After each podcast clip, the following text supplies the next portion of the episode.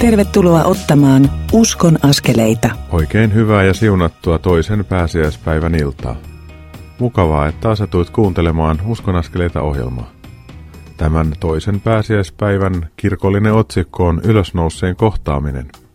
Pääsiäisaamun uutinen, se että Jeesus on noussut kuolleista, synnin ja kuoleman valtaan murtunut, on alkanut levitä. Yhä useammat kohtaavat ylösnouseen ja kertovat tästä toisille – syntyy todistajien ketju. Ihminen toisensa jälkeen kertoo, miten Jeesus on heidät kohdannut, auttanut, lohduttanut ja antanut uuden elämän. He myös haluavat elää todeksi uskoaan käytännön asioissa ja laittaa eteenpäin saamaansa rakkautta. Halki vuosisatojen ja tuhansien ihminen toisensa jälkeen on alkanut ottaa uskonaskeleita ja elää pyhän hengen johdattamaa elämää, jossa on sisältöä. Tästä on lopulta kysymys tässä noin tunnin kestävässä Uskon askeleita ohjelmassa. Tämän ohjelman kustantajat, Kristityt yhdessä ry ja Kansanraamattuseura pyrkivät tämän ohjelman kautta tuomaan kuultavaksesi tavallisten ihmisten tarinoita kohtaamisestaan ylösnouseen kanssa. Lisätietoja kustantajista löydät nettisivuilta kry.fi ja kansanraamattuseura.fi. Minä olen Mikko Matikainen, Kansan Raamattuseuran koulutusjohtaja, reissupastori ja tämän ohjelman toimittaja. Kiitos, että olet kuulolla. Olet todellakin tervetullut.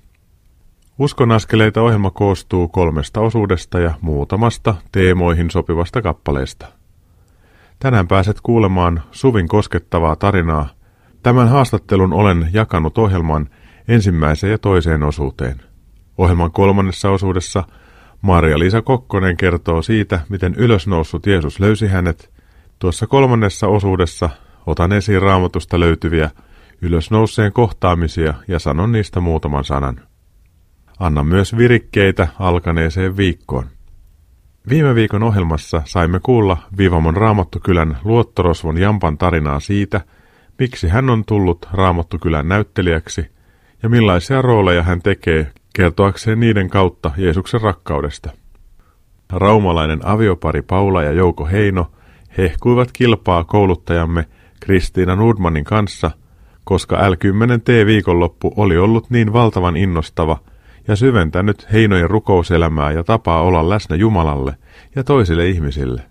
He kertoivat siitä, miten siunaaminen muuttaa ensin heitä ja sitten myös niitä ihmisiä, joita he vievät Jumalan eteen rukouksissaan. Päivi Peittola kertoi tehneensä virheen, jonka takia hän joutui vapaapäivänään palaamaan takaisin. Matkalla takaisin työpaikalle Jumala kuitenkin johdatti Päiviä tilanteesta toiseen, ja näin vastasi Päivin aamulla lausumaan rukoukseen, jossa hän oli pyytänyt Jumalaa johdattamaan aivan erityisellä tavalla. Ehkä meidän ei pitäisi pelätä virheitä liikaa tai ainakaan murehtia niitä, vaan ottaa ne sellaisina oppimiskokemuksina – tai Jumalalle annettuina mahdollisuuksina kääntää paha hyväksi tai virhe siunaukseksi. Rukoilimme edellisessä ohjelmassa ja edelleen rukoilemme hallitusneuvottelujen ja eduskuntaan valittujen puolesta. Halutessasi voit kuunnella tuon mainitun ohjelman radiot.fi nettisivun tai mobiilisovelluksen kautta. Nyt pääset kuulemaan Suvin koskettavaa haastattelua, jonka on tehnyt kouluttajamme Virpi Nyyman. Uskon askeleita. Tässä on Virpi Nyyman. Tänään keskustelen tässä Suvin kanssa. Suvi, tervetuloa tähän ohjelmaan. Kiitos. Tämä oli ihan yllätys, että sä kutsuit minut. Ja Suvilla on aika mielenkiintoinen ja aika monipolvinen tarina ja voi olla, että tämä on juuri jotakuta radion kuuntelijaa varten, emme tiedä, mutta Suvi, sulla on elämässä ollut aika rankkoja kokemuksia ja oikeastaan lapsuudesta asti sairaus on varistanut sun elämää. Kertoisitko sitä vähän? Mä oon ihan pienestä asti sairastanut ja tietämättä, että mitä se on ollut. Mä oon saanut diagnoosin vasta 2010. Lapsena niin ravattiin lääkäristä toiseen. Käytiin silmälääkärissä ja kiropraktikolla ja tutkittiin ja selvitettiin, että mistä johtuu kivut ja vaivat ja ei löytynyt. Ihan murrosikää asti oli, oli liikuntaongelmia ja lihaskrampeja ja kaikenlaista semmoista hämärää, josta ei saatu kiinni, että mikä on. Ja sitten nuorella iällä jo todettiin endometrioosi, joka aiheutti sitten tosi vakavia komplikaatioita ja mulle sanottiin, että ei ole mahdollista saada lasta ja sekin toi oman tuskansa sitten elämään. Ja Suvi, sitten tämän sairauden kieppeessä siinä kävi jotenkin sillä tavalla, että myös Jeesus tuli sun elämääsi. Miten se oikein sitten tapahtui? No se tuli ihan jo ihan pienenä jotenkin, että äiti oli uskossa koko elämänsä ja, ja myös isoäiti. Ja heidän sitten sitä uskon elämää seurasin siinä jo pienenä. Isoäiti rukoili jatkuvasti ja kuunteli pyhän Jumalan palvelukset ja äiti kanssa rukoili ja opetti meitä ihan pienestä asti rukoilemaan. Aina oli ne pakolliset iltarukoukset. Tiesin, että Jumala on ja että Jumala rakastaa ja koin myöskin hänen läsnäolonsa niin kuin monta kertaa sellaisissa tilanteissa, että oli uhkaavia kokemuksia ja niitä oli paljon, koska meidän suvussa oli ollut noituutta ja, ja oli kaikenlaista sellaista epämääräistä, jota ei vielä silloin ymmärretty. Ja itsekin leikin sitten nuorena niin tällaisten noituusasioiden kanssa ymmärtämättä sitä, että mitä seurauksia sillä on. Ja siitä on ollut seurauksia ja onneksi Jumala on armollinen ja hän on niistä vapauttanut. Mutta Jumalan läsnäolo oli kyllä tosi väkevä jo silloin lapsena. Jostain syystä sitten tässä koulutuksen ja uran etsimisen aikoihin, niin sitten se hävisi niin kuin se Jumalan kaipuu jotenkin sitä ajattelin, että joo, Jumala on ja, ja mulla on hyvä välit Jumalan kanssa, että kun iltarukoukset oli ehkä aina silloin tällöin ja näin, että kaikki on ihan ok. Kerran meidän ovella kävi tuolla, kun asuttiin Vantaalla miehen kanssa, niin kävi kaksi naista.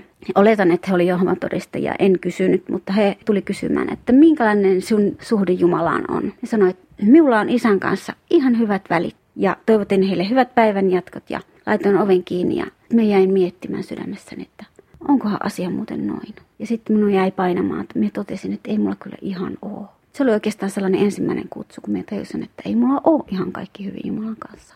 Me niin rintarottingilla sen sanoin jotenkin heille silleen ja vähän ylimielisesti. Mutta sitten me tajusin, että se ei ollut totta, että ei ollut kaikki kunnossa. Ja jotenkin siitä lähtien sitten Jumala pikkuhiljaa tuli minun elämään ja niin kuin silleen aivan hiiren askelin huomaamatta. Että nyt näin jälkeenpäin kun katselee, niin sitä huomaa, että mitä hän teki. Mulla oli vaikea endometrioosi ja sehän vaikeutti tietysti avioliitossa, kun heti sai kuulla lääkäriltä, että, että teillä on suurempi todennäköisyys saada lottovoitto kuin lapsi. Ja sitten mentiin kaikki hoitoportaat, mentiin naisten klinikoita myöten ja oltiin menossa jo IVF-hoitoihin ja kaikkea. Ja sitten kuitenkin kaikkien kipujen ja tuskien jälkeen, kaikkien itkujen ja harmien jälkeen, niin sitten Jumala antoi meille pojan. Ja me on niin kiitollinen, että me saatiin poika. Ja se oli ihme. Sitä pidettiin ihan ihmeenä. Että viimeisellä hetkellä, juuri ennen kuin olisi, olisi tehty se in vitro, niin meidän poika ilmoitti tulostaan. Se oli aivan niin kuin mittatilaustyötä. Ja sitten toista sitten ei enää pystyttykään saamaan, koska se endometrioosi oli niin vakava ja niin levinnyt, että sitten jouduttiin leikkaamaan useampaan kertaan. Siihen päälle tuli sitten tämä diagnoosi, sellainen kuin doparesponsiivinen dystonia, joka on vakava hermostosairaus. Se on hyvin lähellä tuota Parkinsonin sairautta, eli liittyy aivojen dopamiinieritykseen. Ja se on meidän perheessä, se on ollut minun siskolla ja miulla. Ja me saan Jumalan kunniaksi sanoa, että on ollut, että hän paransi ensin minun siskon ja sitten hän paransi minut. Tosiaan kaikki ne lapsuuden vaivat, kivut ja säryt ja lihaskrampit ja kaikki ne niin selitty sillä, että kun tämä diagnoosi löydettiin 2010. Ensinnäkin 2010 keväällä niin me olin minun ystävän kanssa Vivamossa kirkossa ja me olin silloin niin kipeä ja epätoivonen, että me menin pyytämään esirukousta. Ja siellä oli tällainen ihana rouva, joka rukoili minun puolesta ja rukoili kielillä. Ja sitten hän, hän sanoi, että saako hän sanan Jumalalta, että hänelle tulee sana. Mä sanoin, joo, totta kai. Ja me kuulin ensimmäistä kertaa kielillä rukousta. Hän rukoili tosi kauniisti ja sitten kielillä ja sitten hän sanoi, että Herra lupaa helpotusta sinun sairauteesi. Ja me olin ihan aivan häkellyksissä, kun me en ymmärtänyt, että miten hän voi ensinnäkin tietää, että mulla on mikään sairaus, kun me ei mitään kertonut. Ja sitten, että ihme homma, mitä ihmettä. Ja me olin ihan melkein sokissa, kun me menin autoon, kun minun ystävä oli oottamassa siellä. Ja No sitten syksyllä me löysinkin neurologin, joka sitten teki tämän lopullisen diagnoosin tästä. Ja se oli niin harvinainen sairaus, että hän sanoi, että niitä on alle 30 diagnosoituja tapauksia Suomessa. Mutta sitten tämä neurologi oli, oli fiksu. Hän laittoi sitten nämä Parkinson-lääkkeet mulle niin kuin titraukseen ja niiden teho alkoi löytyä ja mulle laitettiin paljon botoksia niihin kramppaaviin lihaksiin usean vuoden aikana ja kivut oli valtavat ja mullahan oli jo masennusta ja kovat kipulääkitykset ollut jo ennen sitäkin. Mä olin ollut kipuklinikan hoidossa kaksi ja puoli vuotta ja sieltä ei tullut mitään apua. Oli kipukynnyslääkkeitä ja masennuslääkkeitä ja tosi vahvoja kipulääkkeitäkin ja, ja niistä ei ollut apua. Sitten kun alkoi nämä Parkinson-lääkkeet auttamaan, niin tilanne pikkasen helpotti. Mutta sekään ei niin kuin vielä riittänyt. Se piti mennä niin pitkälle tämä tilanne, että me jouduin ihan tilinteon hetkeen. Jumala veti minut niin tiukille. Mä olin niin ylpeä ja kovapäinen ihminen. Mulla oli niin kovat urasuunnitelmat ja tavoitteet elämälle ja ja minut oli niin kuin kasvatettu sellaiseksi suorittajaksi ja mulla oli hirmuinen halu menestyä ja kaikkea sellaista, mikä ei ole mulle hyväksi, mä tiedän sen nyt. Jumala on kasvattanut, niin mä ymmärrän sen nyt. Ja tota, hän veti sitten minut sellaiseen pisteeseen, että me siinä matkan varrella olin harkinnut jo useampaan kertaan itsemurhaa monella tavalla. Että milloin, että ajan kallioleikkaukseen tuolla takkasillalta alas tai, tai että et mikä olisi sellainen helpoin tapa. Mulla oli muovikasseittain lääkkeitä vuosien, vuosien aikana tullut ihan hirvittävät määrät lääkkeitä ja me tiesin, että helposti voisi lääkkeillä lähteä. Ja monta kertaa harkitsin, mutta aina tuli se, että minä en voi tehdä sitä minun lapselle enkä minun miehelle. Minä en voi tehdä sitä minun rakkaille, että se on väärin. Mutta sitten joskus oli niin pimeitä hetkiä, että se oma tuska vaan oli niin kerta kaikki sen sietämätön, että ei ollut niin kuin, ei nähnyt oikein vaihtoehtoja. Se viimeinen hetki tuli sitten, kun mä olin hakemassa Meilahesta sitten neurologian puolelta niin, niin tämmöisen kokeneen neurologin varsinaista lausuntoa, että me saisin sitten hoitoa täällä Lohjallakin. Sitä lausuntoa ei sitten koskaan tullut. Ja me, me tulin aivan sokissa sen, sen lääkärin vastaanotolta. Että mulla oli jo valmis diagnoosi, kun me menin sinne, ja mulla oli jo hoitosuunnitelma olemassa siinä vaiheessa. Mutta hän ei vahvistanut sitä. Ja me olin aivan sokissa, ja me itkin ja tärisin siinä aulassa. Ja me mietin, että mitä me teen. Me vatkasin siinä itseeni siinä penkillä ja mietin, että nyt, nyt riittää, että en jaksa enempää. En jaksa enempää. Ja me kävelin hissin luokse. Mä olin painamassa sitä nappulaa, hissinappulaa. Mä tiesin, että sinun talossa on seitsemän kerrosta, että jos mä menen sinne seitsemänteen kerrokseen ja hyppään sieltä alas, niin kukaan ei kaavi minua sieltä asfaltista enää, että mä en jää kenellekään riesaksi. Mä olin just painamassa, kun minun puhelin soi. Ja minulla ei yleensä ole lääkärin vastautulla puhelin auki. Mutta se oli sattunut jäämään. Minun ystävä oli tuonut minut sinne Helsinkiin ja hänellä piti olla palavereja koko päivä siellä Helsingissä, niin kuin, että hän on kiinni. Ja, ja tota, hän soittikin, että hän on nyt yllättäen vapautunut, että hänellä oli vissiin peruuntunut jotain juttuja siellä. Ja minä sitten purkain siinä itkemään, että nyt minä menen ja minä tapan itteni, että minä menen sinne seitsemänteen kerroksiin ja minä hyppään sieltä alas. Ja sen sain sanottua, niin hän sanoi, että nyt Suvi, nyt, kuuntele. En koskaan ollut kuullut hänen puhuvan niin kovaa. Hän on oikein komentamalla komensi. Pysähy ja paina mielestä, että nyt siinä vieressä on McDonald's. Kävelet sinne suoraan, tilat kahvin, istut pöytään ja ootat häntä, etkä liiku yhtään mihinkään. Ymmärsitkö? Ja me vaan itken siinä. Joo, joo, joo, joo. Ymmärsitkö? Nyt mene. Lupaatko? No mie lupaan. Mie lupaan ja mie menin sinne. Ja sitten hän johatti minut sieltä. Hän tuli sinne ja hän oli sitten se minun pelastava enkeli, joka johatti minut ulos siitä, siitä tilanteesta ja sai minut jatkamaan elämää ja sitten alkoi kirkastua. Ja Jumala tuli elämään sen jälkeen niin kuin todella rytinällä. Että alkoi semmoinen nousujohdanne siitä tilanteesta. Jotenkin me koin, että se oli se viimeinen pelastusrengas, joka minulle heitettiin. Mä niin kiitollinen Jumalalle, että hän teki sen. Että hän näki sen vaivan minun kohdalla.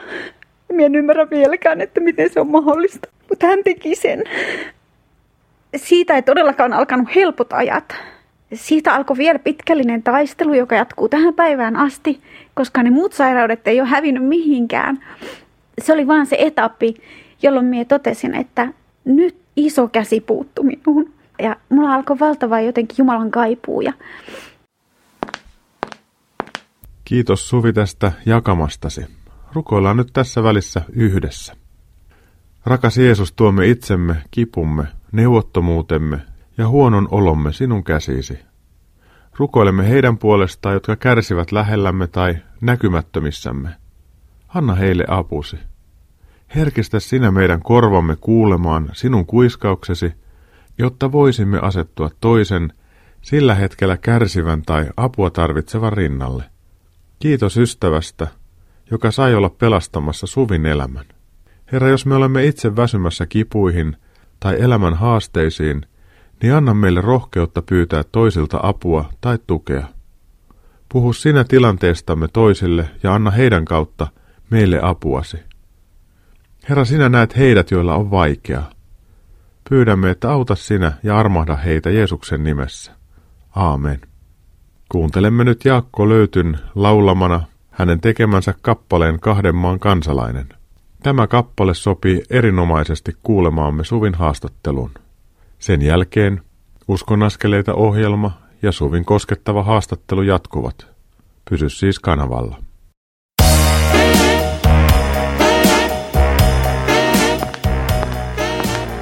Kuuntelet Uskon askeleita ohjelman tallennetta, joka ei tekijän oikeudellisista syistä sisällä ohjelmassa soitettua musiikkia.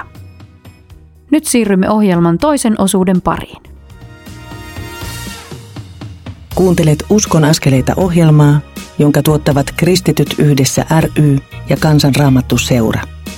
Lisätietoa löydät osoitteista kry.fi ja kansanraamattuseura.fi. Tervetuloa kuuntelemaan tämän Uskon askeleita ohjelman toista osuutta. Minä olen Mikko Matikainen, Kansanraamattuseuran koulutusjohtaja, ylösnouseen kanssa kohdannut ja hänen hommissaan kulkeva reissupastori ja tämän ohjelman toimittaja. Kiitos, että olet kuulolla. Katkaisin Suvin haastattelun hetkeksi, jotta pystyimme hieman rukoilemaan, vetämään henkeä ja kuuntelemaan Jaakko Löytyn laulaman kappaleen Kahden maan kansalainen. Mielestäni se sopi hyvin tähän haastattelun väliin. Nyt on aika jatkaa kouluttajamme Virpi Nymanin tekemää haastattelua Suvin kanssa. Uskon askeleita. Mulla alkoi valtava jotenkin Jumalan kaipuu ja koko sen syksyn ja talven ajan, niin mulle tuli semmoinen ihan hirmuinen hinku lukea raamattua ja kuunnella hengellisiä lauluja. Me itkin yökauvet ja lauloin ja kuuntelin ja itkin ja kirjoitin runoja ja Mä olin kirjoittanut runoja jo aikaisemminkin siitä epätoivosta ja tuskasta ja Jumalan kaipuusta, mutta et silloin se niin kuin oikein upposi se, että minä tajusin, että, että raamatusta minä löydän sen avun ja, ja rukouksesta. Ja minä huusin Jumalan puoleen. Minä todella huusin Jumalan puoleen. Ja hän alkoi vastaamaan siihen. Mutta hän vastasikin yllättävällä tavalla, ei sillä tavalla kuin minä olisin odottanut. Tai niin kuin monet kuvittelee, että, että siitä alkaa sit asiat alkaa loksahtelee paikoilleen ja ratkaisuja tulee niin kuin liukuhiinalta. Ei, oli hyviä hetkiä, mutta sitten tuli taas romahuksia ja uusia romahuksia ja hän kuitenkin nosti niistä ylös. Ja jokaisen sen jälkeen niin alkoi uusi vaihe elämässä taas, että pääsi taas vähän lähemmäksi häntä. Ja alkoi näkemään niitä, että mikä omassa ajatusmaailmassa on pielessä, missä on niitä vihan ja kaunan lähteitä, missä on sitä sellaista käsittelemätöntä tuskaa ja niitä haavoja, missä on sitä anteeksi antamattomuutta ja sitä pahuutta, mitä me on pullottanut itteeni kaikki ne vuodet. Kaikkea sitä kaunea katkeruutta, mitä me olin kerännyt itteeni niiden huonojen kohtaamisten ja sen kaiken tuskan takia. Jotenkin ne oli niin kuin jäänyt minun sisälle, me olin kuin painekattila. Ja sitten se alkoi purkautua. Se varmasti purkautui fyysisinäkin oireina ja se purkautui perheeseen ja se purkautui kaikkeen. Mutta siinä vaiheessa, kun sä oot menettänyt täysin terveyden, sit sä oot burnoutissa ja masennuksessa, sit sä oot menettämässä sun perheenkin. Siinä vaiheessa sulla ei ole ketään muuta kuin Jumala, jonka puoleen huutaa ja hän kyllä kuuli. Hän totisesti kuuli. Ja hän alkoi vetämään sit sitä pelastusrenkaan narua ihan todella niin kuin, että pääsee sinne veneeseen. Ja minä pääsin sinne veneeseen ihan konkreettisesti. Ja se oli sanan kautta. Niin kuin raamatun sana alkoi tulla, vaikka sitä ei ymmärtänytkään, niin, niin se alkoi tulla niin lähelle sydäntä. Minä en osaa selittää sitä, mutta varsinkin vanha testamentti oli niin vaikeeta. Silloinkin kun vaikeina aikoina lukee jotain sieltä, että siellä soditaan ja tapetaan ja ihmisiä kuolee ja hirveitä kohtaloita ja muuta, niin mä ajattelin, että herra, että mä en ymmärrä tätä, mutta me vaan totesin, että en ymmärrä ja tuota kohtaa esimerkiksi en edes voi hyväksyä. Mutta se johtuu varmaan siitä, että en ymmärrä tätä, että Herra aukase. Mie luotan siihen, että tämä on sinun sana, tämä on sinun pyhä sana ja sä oot luvannut, että sinun pyhä henki aukasee ja näin alkoi käymään. Ja Herra on johdattanut ihmeellisellä tavalla. 2012 sitten hän antoi pyhän hengen kautta kieltelahjan ja, ja siitä alkoi taas uusi vaihe elämässä. Ja sekään ei tuonut vielä niin kuin onnea ja autuutta koko elämään. Ongelmat jatkuu, milloin mitäkin. On sairautta ja taloudellista vaikeutta, on lapsen sairautta ja on läheisten sairautta ja tuskaa ja hätää. Mutta pyhä henki on siinä. Hän on joka päivä lohduttamassa. Joka päivä, joka ainoa päivä ja koko ajan pääsee lähemmäksi Jumalaa. Mitä enemmän itse hakeutuu Jumalan lähelle, niin sitä lähemmäksi hän tulee. Ja tälläkin hetkellä minun tilanne on sellainen, että joulun alla alkoi taas valtava kipuvaihe jostakin uudesta syystä. Ehkä, en tiedä onko uusi vai vanha syy vielä, mutta Jumala puhuu etukäteen, että sulle tulee tuskan vaihe ja tämä prosessi pitää käydä läpi ja hän kulkee mukana siinä koko ajan ja hän antaa sen verran, kun sinä kestät. Hän sanoo ihan suoraan, että sulle tulee tuskaa, mutta että sinä kestät sen. Ja sitten mä ajattelen, että apua, että eikä mulla ole ollut tuskaa tuskan päälle. Mutta hän lohduttamasta päästyänkin hän lohdutti. Nyt minut leikattiin tuossa tammikuun alussa ja todettiin, että kaikki endometrioosi, kaikki kiinnikkeet, joita minulta on leikattu monen kertaan, kaikki oli hävinneet vatsasta. Aivan kaikki. Ja e, minä ensimmäisenä olin, että mitä? Ei. Ei, hirveä pettymys, kun lääkäri sanoi, että Täällä ei ollut mitään. Eli mä, että ei, syytä ei löytynyt. Miten tämä voi olla mahdollista? Ja kauhea kiukku päällä Jumala, että miten tämä on mahdollista? Mä olin kiukkunen. Ja sitten minun rupesi hävettämään, että hyvänä aika. Mä tajusin, että mulla on parantunut endometriosi. Multahan on parantunut kienikkeet pois. Että hyvänä aika minun pitää kiittää ja ylistää Herraa Jumalaa, että hän on parantanut minut. Eikä kiukutella. Että miten, miten lihallisesti sitä mieli toimiikaan. Taaskaan ei Jumala toiminut minun mielen mukaan, mutta hän toimi omalla tavallaan. Ja me kiitän ja ylistän häntä siitä, että hän teki näin. Koska me taas löysin itsessäni sellaisen puolen, joka minun pitää hänen avullaan parantaa ja kasvaa tässäkin asiassa. Aina ymmärtää se, että hän ei toimi sillä tavalla kuin me tahon. Minun rukous on ollut vuosia se, että tapahtukoon sinun tahtos, vaikka se olisi minun oma tahto vastaan. Koska minä tiedän, että hänen tahto on se oikea tahto. Hän ainoastaan tietää sen, että mitä minä tarvien milloinkin. Onpa se sitten hyvä tai paha, koska hänen kädestään tulee sekä hyvä että paha. Ja minun suututtaa joskus, kun minä näen, että ihmiset kokee, että Jumala rankasee, kun se ei aina ole sitä. Kyllä hän joskus rankaseekin. Mutta hänellä on äärettömän pitkä kärsivällisyys. Ei hän rankase ihan noin vaan. Hän sanoikin kerran mulle näin, että muista Suvi, että että ei sun tarvi pelätä, että ei hän ole joka nurkan takana odottamassa piskan kanssa, että kun sä teet virheen, että, että piiskaa tulee. Että hän kasvattaa meitä näiden vaikeiden kokemusten kautta.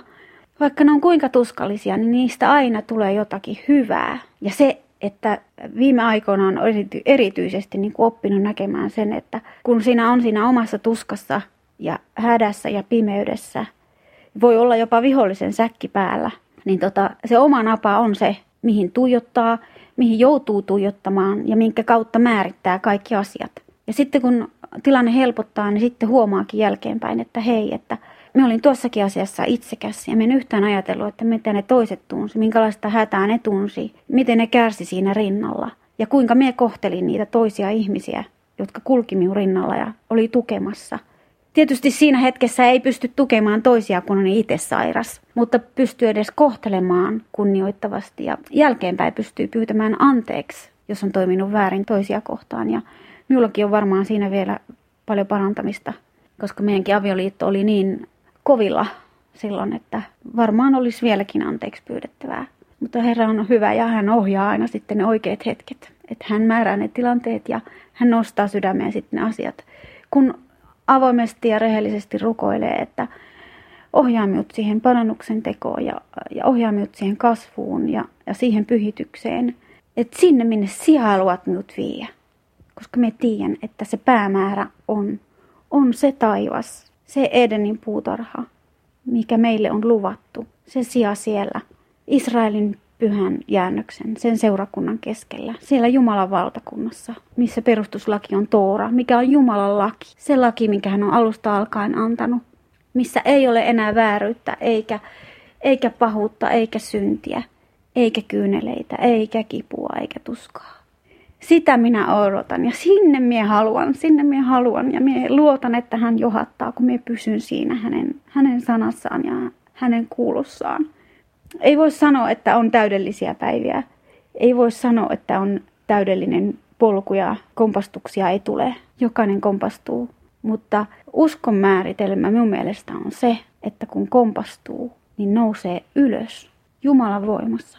Ei omassa voimassa, vaan Jumalan voimassa. Rukkoille, että Jeesus auta. On minun voima tänäkin päivänä, koska minulla ei ole yhtään voimaa. Ja sitten hän tulee. Ja hän nostaa ja hän kantaa ja auttaa eteenpäin siitä. Kiitos Suvi. Olet jakanut tässä nyt elämääsi. Kivut ja sairaudet jatkuvat siis, mutta usko Jeesukseen, Kristukseen kuitenkin kantaa tässä arjen keskellä ja siitä sinä todella annoit nyt voimakkaan todistuksen. Ehkä se lohduttaa jotakuta tuolla radion ääressä. Minä toivon ja uskon niin, että Pyhä Henki tekee sen työn, koska äh, minä tunnen, että minun usko kasvaa päivä päivältä. Et vaikka on kipupäiviäkin ja joskus ihan jonkun päivän kipupäivän jälkeen saattaa todeta, että tänäänkään en nyt jaksanut lukea raamattua, mutta sitten minun lohduttaa se, että minun kuitenkin ajatellut Jumalan asioita. Minä ajattelen yhteyttä häneen koko ajan. Hebreassa on semmoinen sana, joka liittyy tähän rukoukseen. Ja minä nyt en muista sitä, mikä se on, mutta se, se viittaa märehtimiseen. Eli että Jumalan sana pitää niin kuin märehtiä miettiä ja ajatella hänen asioita, hänen valtakunnan asioitaan ja pohtia sitä, mitä on tullut tehtyä ja miten voisi olla omassa perhepiirissä ja omien läheisten ja oman seurakuntayhteyden siinä keskellä tueksi ja avuksi ja Jumalalle kunniaksi, vaikka niiden omien vaikeuksien keskellä onkin. Mie en tunne yhtään uskovaa, jolla ei olisi vaikeuksia. En yhden ainutta. Ja ne kaudet vaihtelee, mutta Jumala on asettanut meidät yhdeksi ruumiiksi sitä varten, että me voidaan olla toisillemme tukena silloin, kun pystytään. Joskus se tuki voi olla puhelu, joskus se voi olla rukoushetki tai sielunhoitohetki, joskus se voi olla joku palvelutilanne seurakunnassa tai, tai se, että se menet käymään kaupassa tai siivoamaan jollekulle. Joskus se voi olla sitä, että se menet auttaa maahanmuuttajaa jossakin virastoasiassa tai kuka mitäkin. Joku pesee vessanpönttöjä siellä kirkossa joka viikko. Joku asettaa ehtoollisen siellä joka viikko. Joku luo lumeet, joku lakasee portaat. Ne asiat ei tapahdu itsestään. Jumalan valtakunnassa on niin monentasoisia töitä. Jumala kyseenalaistaa meidän sydämessä sen, että mihin me ollaan valmiita hänen valtakunnassaan. Meidän pitää olla valmiita tekemään ensin pieniä asioita ja sitten me päästään etenemään siinä uskossa – hän ei vaadi keltään mitään suursuorituksia. Hän kasvattaa meitä pikkuhiljaa. Jokaiselle on oma paikkansa. Ihan jokaiselle. Paras, mitä me kuulin, ei ole, siis ei ole riippuvainen iästä, eikä kokemuksesta, eikä uskon määrästä tai laadusta, tai että mihin seurakuntaan kuulut tai mihinkä kirkkoon kuulut, vaan siitä, että kuinka pyhä henki toimii. Kaksivuotias pikkupoika sanoo tässä viime viikolla, että rukkoillaan rukkoillaan. Ja jos ei siinä pyhä henki ole läsnä, niin missä sitten? Jumalan henki toimii niin, kuin niin pikkulapsissa vanhuksiin asti, ihan kaikissa, kun vaan me annetaan mahdollisuus sille. Lähentykää Jumalaa, niin Jumala lähestyy teitä, sana sanoo. Silloin kun me ollaan kovapäisiä ja ollaan innolla menossa maailmaan, niin me ollaan menossa poispäin Jumalasta. Mutta mitä enemmän me lähestyttää häntä, niin sitä enemmän hän alkaa vettää meitä – ja kuka tarvii sitä pelastusrengasta, niin sille hän heittää sen. Ja sitten hän alkaa vettää. Joku ehkä päästää irti siitä pelastusrenkaasta, mutta onneksi Jumala heittää niitä useamman kerran. Me on saanut siitä vahvistuksen, että Jumala todellakin heittää niitä useamman kerran. Ja joka on saanut sitten sen oikein kunnon pelastusrenkaan, sen, sen oikeastaan sen viimeisen mahdollisuuden, niin se kyllä tietää sen. Tämä oli nyt niitä viimeisiä hetkiä. Ja mie sain sen. Jumalalle kunnia ja kiitos, että mie sain sen. Ja voin olla iloinen, että, että se matka jatkuu ja tiedän, että se ei tule olemaan helppo matka. Mutta me saan kulkea Herran kainalossa, hänen siipiensä suojassa. Todella lämmin kiitos sinulle Suvi tarinasi jakamisesta. Mieleeni nousi jossain edellisessä ohjelmassa ollut Mirja Moilasen haastattelu. Siinä hän kertoi vaikeina aikoina rukoilleensa isä meidän rukousta, kun omia sanoja ei ollut. Tämä oli lohduttanut ja vähitellen avannut toivoa. Rukoillaan siksi nyt yhdessä Isä meidän rukous. Isä meidän, joka olet taivaassa, pyhitetty olkoon sinun nimesi. Tulkoon sinun valtakuntasi. Tapahtukoon sinun tahtosi, myös maan päällä niin kuin taivaassa. Anna meille tänä päivänä meidän jokapäiväinen leipämme, ja anna meille meidän syntimme anteeksi, niin kuin mekin anteeksi annamme niille, jotka ovat meitä vastaan rikkoneet. Äläkä saata meitä kiusaukseen, vaan päästä meidät pahasta, sillä sinun on valtakunta ja voima ja kunnia iankaikkisesti. Aamen. Kuuntelemme nyt Vaiti kaikki palvokaamme Virren, Even ja Ossin laulamana. Tämän kappaleen jälkeen siirrymme kuuntelemaan Uskon askeleita ohjelman kolmatta osuutta. Siinä vedän hieman kuulemaamme yhteen ja saat myös kuulla Marja-Liisa Kokkosen kohtaamisen ylösnouseen kanssa. Sitten otan myös esiin muutaman raamatusta nousevan kohtaamisen ylösnouseen kanssa. Pysy siis kanavalla.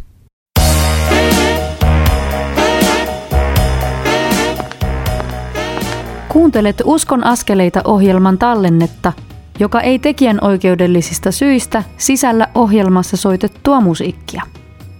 Nyt siirrymme ohjelman kolmannen osuuden pariin.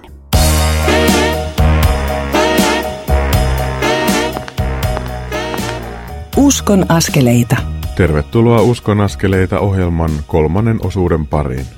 Tätä ohjelmaa kustantavat ja sen tekemisen mahdollistavat Kristityt yhdessä ry ja Kansanraamattuseura.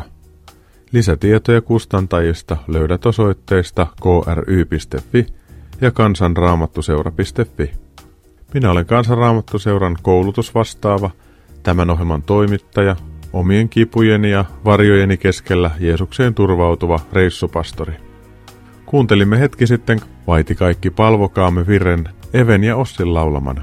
Tuon kappaleen aikana saimme vähän sulatella kuulemaamme ja vetää henkeä.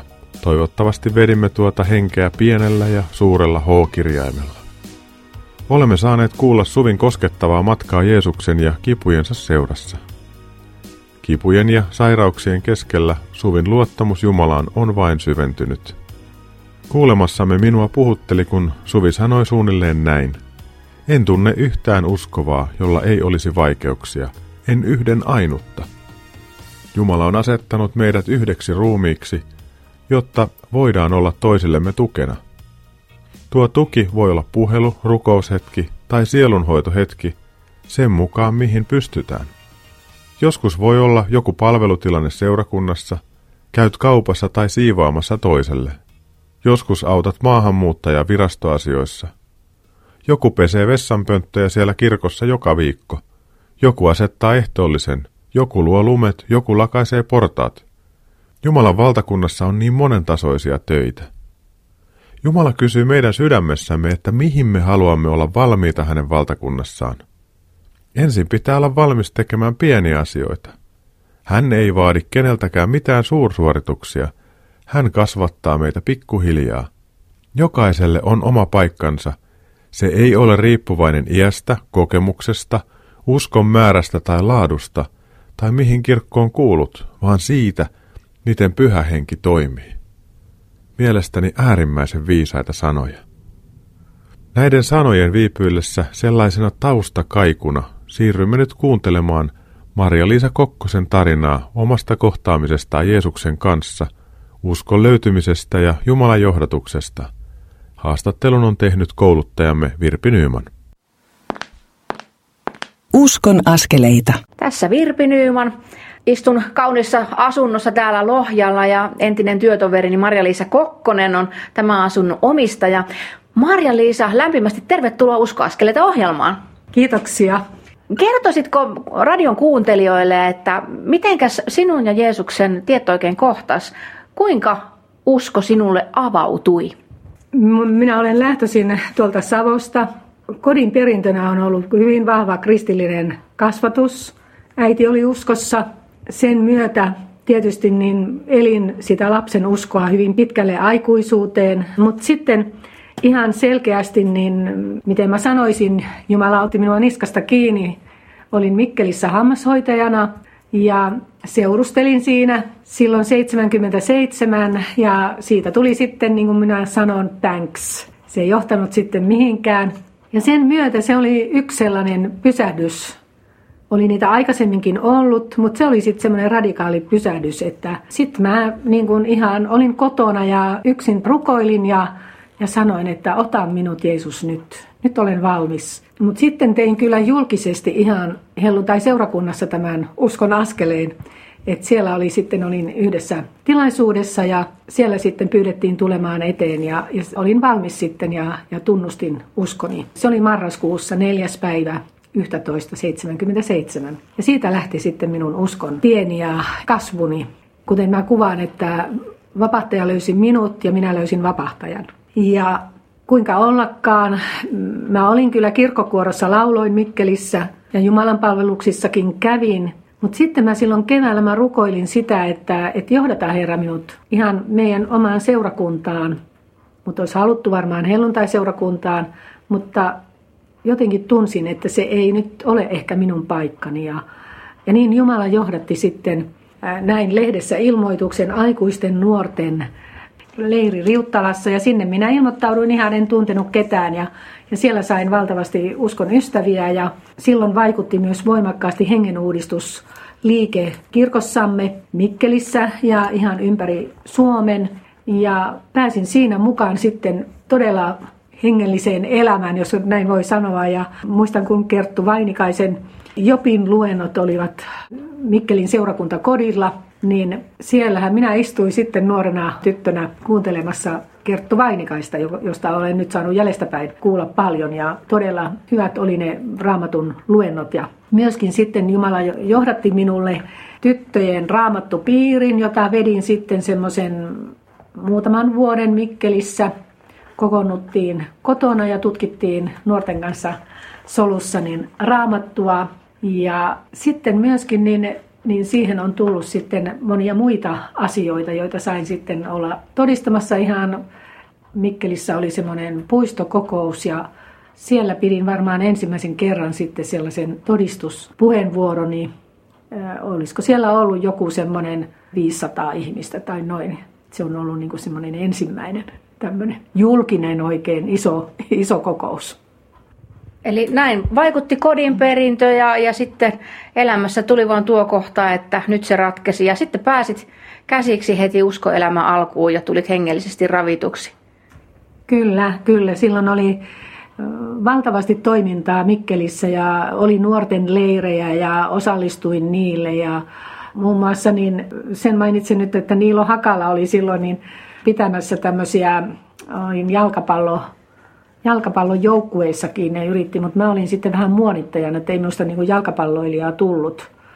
Mutta kaiken näköisissä touhuissa olin, olin mukana sitten vuoteen 80, kunnes sitten Jumala kutsui minut sitten kokoaikaiseen Jumalan valtakunnan työhön, kansan raamattuseuraan, että siihenkin on sitten oma tarinansa. Kiitos Marja-Liisa, että jaoit meille vähän elämäsi matkaa sieltä hengellisen elämän alkuvaiheelta. Kiitos. Kiitos Maria-Liisa Kokkonen tästä. Jälleen kerran kuulimme siitä, miten tärkeää on kodeissa lapselle annettu kristillinen kasvatus ja malli siitä, mitä on elää uskossa. Myös esirukoukset lasten puolesta ovat tärkeitä. Esimerkit puhuttelevat ja kylvetty sanan siemen pääsee itämään, kun pyhähenki pääsee kutkuttelemaan ihmistä armollaan auki. Ylösnouseen kanssa kohtaaminen muuttaa aina koko ihmisen elämän. Ei pelkästään tässä ajassa, vaan siinä kerran tulevassa, ikuisuudessa. Monet ihmiset kiivailevat omaksumiensa oppien ja ismien kanssa. He tulevat innoissaan sokeiksi ja huomaamattaan vaipuvat tämän maailman Jumalan alle tavalla tai toisella. Apostoli Paavali tiesi tämän omakohtaisesti, sillä hän oli Saul-nimisenä fariseuksena hyvin antautunut ja sitoutunut sen oppeihin ja vanhan testamentin eli juutalaisen tänäkin tulkintaan. Hän luuli todellakin näkevänsä, mutta ei voinut nähdä Jeesuksen olevan Messias. Paavali, tuolloinen Saulus, vainosi kaikin voimin Kristuksen seuraajia ja halusi tuhota heidät. Näissä aikeissa hän oli menossa Damaskoon, jossa hän aikoi ottaa kiinni ja vangita Jeesusta seuraavia. Matkalla tuohon kaupunkiin hän kuitenkin kohtasi ylösnouseen. Hänen hengellinen sokeutensa syveni tuolloin myös fyysiseksi. Hänet jouduttiin taluttamaan sokeana Damaskoon. Siellä hän rukoili ja huusi Jumalan puoleen. Jumala lähetti Ananiaksen kertomaan evankeliumia ja rukoilemaan Saulina vielä tuolloin tunnetun miehen puolesta. Opetus ja rukous poistivat fyysisen ja hengellisen sokeuden. Saulista tuli tällä tavalla Paavali, joka näki fyysisillä ja hengellisillä silmillään. Vanha testamentti, eli juutalaisittain Tänak, heräsi pyhän hengen avulla eloon, ja Paavali näki, että siinä olevat Messias-ennustukset ja lupaukset toteutuvat Jeesuksessa. Kun tämä valkeni hänelle, niin hän kykeni opettamaan myös muita fariseuksia ja juutalaisia. Koska Paavalilla oli myös roomalaiskreikkalainen koulutus, niin hän kykeni tunnistamaan tuossa kulttuuripiirissä olleen hengellisen sokeuden. Paavalilla oli näin pyhän hengen voimassa taito, viisaus ja voima murtaa hengellistä sokeutta niin juutalaisten kuin kreikkalaisen kulttuurin vaikutuksessa eläneiden ihmisten elämässä. Tätä taustaa vasten Paavalin kirjoittamat lauseet toisen korinttilaiskirjeen neljännessä luvussa tulevat entistäkin ymmärrettävämmäksi ja yhä syvemmällä tavalla. Paavali kirjoitti, jos meidän julistamamme evankelimi on peitossa, se on peitossa niiltä, jotka joutuvat kadotukseen. Tarkoitan niitä, joiden mielen tämän maailman Jumala on sokaissut, niin että he epäuskossaan eivät näe Kristuksen evankeliumin kirkkaudesta säteilevää valoa, Kristuksen, joka on Jumalan kuva. Emmehän me julista sanomaa itsestämme, vaan Jeesuksesta Kristuksesta. Jeesus on Herra, ja hän on lähettänyt meidät palvelemaan teitä. Muistamme tänään tyhjälle haudalle menneitä naisia – siellä käyneitä Pietaria ja Johannesta, Emmauksen tien kulkijoita, yli 500 ihmistä, jotka näkivät Jeesuksen ylösnousseena vuorella, saaden samalla lähetyskäskyn, sekä miljoonia Jeesuksen koskettamia ihmisiä, ja niitä valtavia siunauksen virtoja, jotka ovat tuoneet Jumalan valon ja viisauden ihmisten ulottuville.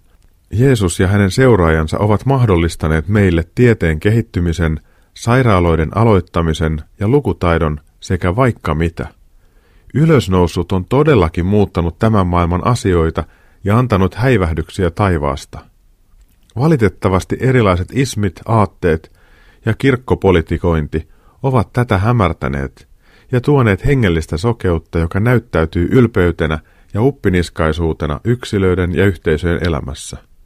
Meitä ei todellakaan kutsuta moittimaan ketään, vaan palvelemaan, rakastamaan, rukoilemaan heidän puolestaan ja kanssaan sekä julistamaan tavalla, joka tekee ylösnouseen näkyväksi ja avaa hengellisesti sokeutuneiden silmät.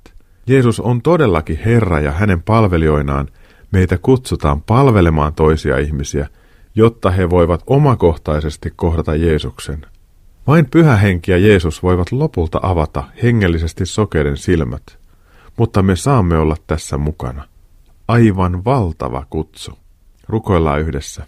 Herra, rukoilemme hengellisesti sokeiden ihmisten puolesta, jotta he voisivat löytää pelastuksen, tai sinä löytäisit heidät.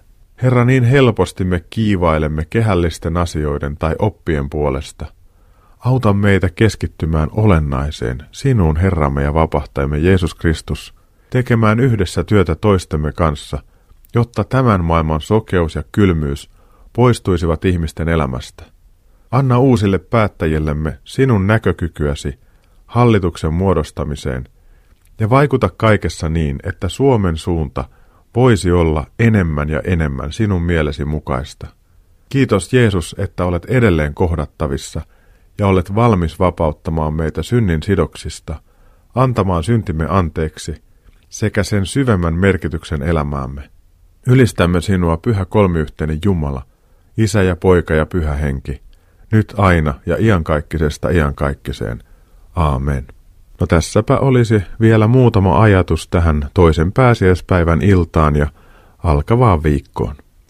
Yksi. Pyydetään edelleen Jumalan johdatusta tällä viikolla alkaviin hallitusneuvotteluihin. Pyydetään sitä, että pyhä henki avaisi silmät näkemään oikeita ratkaisuja ja kirkastaisi Jeesuksen päättäjillemme. Kaksi. Kiitetään Jumalaa heistä, joiden kautta hän on avannut hengellisesti sokeutuneet silmämme. Lähetä heille viestiä ja kiitä. Muista heitä rukouksin.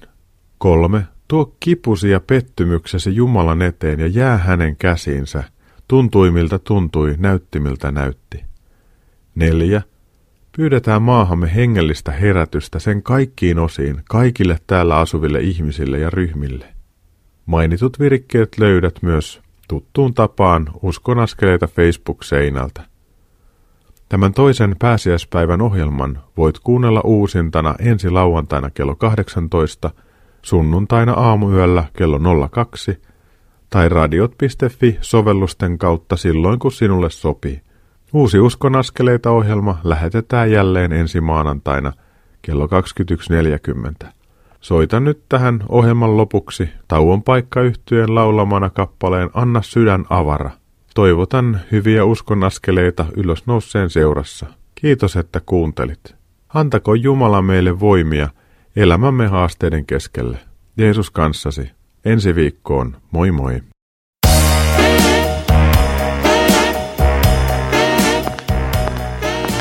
Kuuntelit juuri Uskon askeleita ohjelman tallenteen. Tekijän oikeudellisista syistä tämä tallenne ei sisällä ohjelman lopuksi soitettua musiikkia. Kiitos, että kuuntelit. Siunattua päivää ja hyviä uskon askeleita.